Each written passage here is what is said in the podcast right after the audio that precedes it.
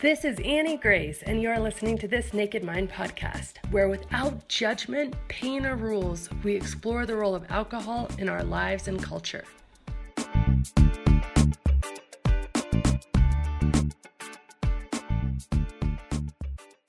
Hey, it's Annie Grace. I hope everybody's doing awesome. So I have a question here. Reader's question, they wrote in and they said, in the past, I've been part of every conversation poking fun at those who don't partake in drunken gatherings. Now that I'm sober, I'm dreading these get-togethers, although they'll be smaller due to COVID. I know I'll be the butt of jokes this time, but I also feel like if I speak up, it will make me a hypocrite since I was always laughing with them. Okay, so this is such a good question. First of all, what I would do is I would write down all of the possible jokes that you used to make and that could be made. And I would look at them and feel them and try to release your defensiveness around it. Because it's so natural, especially when we've made a change and we've realized we're wrong and we're trying to protect something new. It's so natural to just try to make the other side and the other thing wrong. And I think that's really natural. But if you can do this, if you can kind of like take everything you can possibly imagine that they would say at this gathering, like whatever they would say. I remember I used to always say, oh, I don't trust people who don't drink, you know, those people, blah, blah, blah, or, you know, they're too good for us or whatever the case is. And there was all of this stuff. And a lot of it was coming out of my own desire to justify my own drinking. And then try to get back in touch with where you were at the time that you were saying these things and making fun of, and try to get in touch with the underlying thing.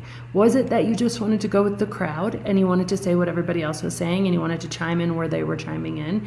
Was it something else where you actually, like me, had some level of fear around your own drinking? And so really, for me, vehemently, like loudly defending my own like drinking and putting down other people helped me sleep at night. It helped me feel better. It helped me overcome some of the cognitive dissonance that I was experiencing of both wanting to drink, you know, less and more at the same time, and the internal battle that was happening inside me when I was realizing that the thing that I thought was my best friend was actually not doing me all that many favors.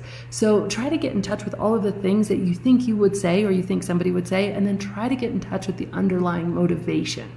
What this will do, this exercise before you go spend time with other people, and it's very practical, very tactical, it's going to take the emotion out of it. It's going to defuse these things for you. So when they come, they're not going to be a surprise. And when they come, you're going to be able to have a compassion-led response to A, you won't react, you'll respond because you won't be surprised, you won't be taken off guard. But B, you'll be able to be in compassion because you've already let go of your defensiveness and you said, oh, I remember feeling that way.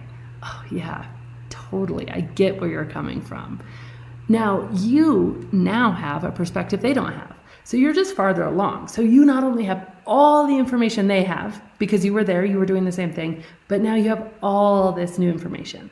And so the quest is to take your new information and live from that place without putting down, discounting, shaming either yourself when you were there in the past or them because they're not where you are yet.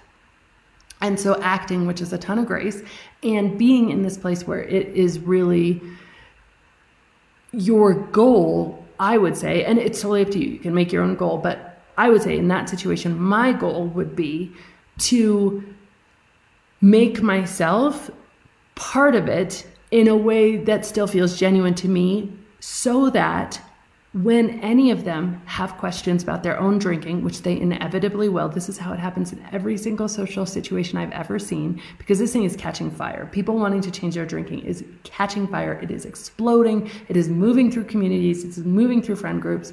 It's one person comes in doing something different, and depending a lot on how that one person interacts, that person could just ghost, and then they're not going to make a big impact on the whole of the group of friends. Or that person could show up and they could start preaching, and then eventually it might make an impact, but it's sure going to be resistant at first. Or that person could show up in the way that we're going to discuss, and the impact that one person can have can be really, really profound. I believe in order to have an impact, you need to never give advice that you're not asked for, and you need to show up in a way that creates enough trust and rapport and compassion that when they're curious, They're going to go to you because they know you're not going to be judgy judgerton. They know you're going to be there from a good place. So if your outcome is to be part of it all, have fun, and by the way, present yourself in a way that they will come to you when they're curious about it, I'd say the best solution, and it's totally up to you, but would be one of total self-deprecation. So complete, make fun of yourself first. And you can think of lots of different ways to do this. You can look up, literally you can Google funny ways to say you don't want to have a drink, or funny ways to turn down a drink, or funny ways to say no to alcohol. And there's tons of suggestions. People have really thought about this stuff, and it's like, oh no, I've drank enough for my whole life. I'm taking a little break. You know me. Alcohol was not my friend. I think Robert Downey Jr. said, oh no, I'm allergic to alcohol. I end up in handcuffs. And there's just these ways that let's make fun of me first and do it in a way that diffuses all the other things. So they're not going to make fun of you because you're hoity-toity or because you're looking down at them, and you're not even going to give them that chance. You're going to make fun of yourself first and be like, oh no, alcohol and I, we had our fun. It was rough and tumble. And we had a breakup because, man, it was not going anywhere good. But more power to you guys. Bottoms up. I got my sparkling water, whatever. But if your outcome is to just be part of it and be present, and I believe that being present, creating rapport, creating a non-judgmental, non-anxious presence in your group of friends is the most radical thing you can do. It is the thing that can catapult change. Because guess what? They now have someone who they look at and they go, huh, working for her, working for him. That's interesting. They seem to have fun. Wait, what? This is totally creating a whole new perspective shift for them of, oh my gosh, somebody's having fun. Somebody's joking about it. Somebody's chill about it. Somebody's not preaching at me. Somebody's not judging me. You've flipped their perspective on its head. And by the way, by showing up and making fun first, having no resistance. So I think of this a little bit like I think of water on rock, right? If you want to change a dynamic, and it doesn't have to even be that you want to change this dynamic in terms of you want everybody to stop drinking, but you just want to change this dynamic of maybe you want to introduce another side to it so that it's not everybody on this one side fighting and making fun of all the people who don't drink, but it's kind of like, okay, we're in the mix and we can kind of have a laugh at each other. But if you want to change a dynamic, you're so much more likely to change rock being non-resistant like water. Water can actually shape rock. Water created the Grand Canyon. Water creates incredible things. It shapes rock. River rocks are so smooth because they've been shaped by water.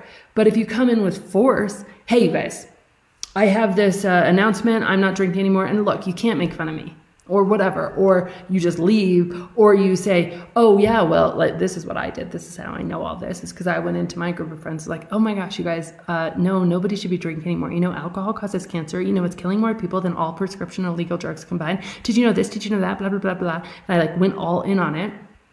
And of course, they just started making fun of me behind my back.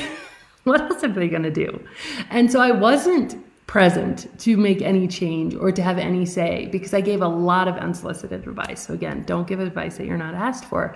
But if you come in gently, non-resistant, self-deprecating, almost making fun of yourself first, going, and by the way, having done your homework ahead of time to take all the emotion out of it by writing down everything you think they're going to say, writing down all the ways you think you can respond, writing down all your emotions you had when you were saying and engaging in these same sort of jokes, then you can come in and you can just be really chill and really peaceful and have a lot of fun and approach it in this way that isn't anxious.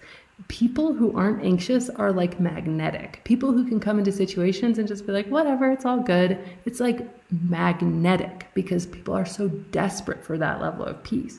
And they see it in you, and then they combine it with, oh my gosh, and they're not drinking. Wow, that's where change happens. That's where, give it a year, give it 2 years, maybe give it 6 months, and maybe even less time because things are changing faster and faster in this conversation. But I'll tell you that once I did that in my group of friends, it's totally a different landscape, completely different. And some people were intense and aggressive about it, but the more non-resistant you can be, the more non-confrontational, the more you can value the relationship over being right about this. And I think that comes with a lot of self-deprecation. I think the better off you are. So let us know how it goes. I think it's really awesome. And if you're in a place for anybody where you're really curious about like not drinking, I just highly encourage you to join us for free, always free, at alcoholexperiment.com. It's the Alcohol Experiment. And it just gives you a taste, you know, a little bit of life without alcohol, because there is some really great things on the other side.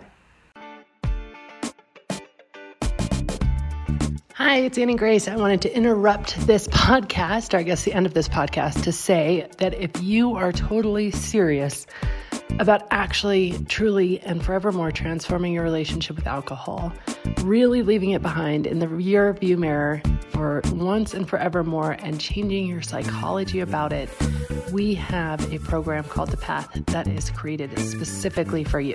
Now, it's not for you if you just, you know, are still dabbling or still trying to figure out where you want to be, or, you know, maybe even still want to moderate. All those things are fine. But if you are beyond that and you're like, no, I just want to be done with this, I'm ready to invest some time and I'm ready to just make this happen, I want you to check out nakedmindpath.com and join us in The Path, where you can truly make this lasting change you want in your life. And as always, rate, review, and subscribe to this podcast, as it truly helps the message reach somebody who might need to hear it today.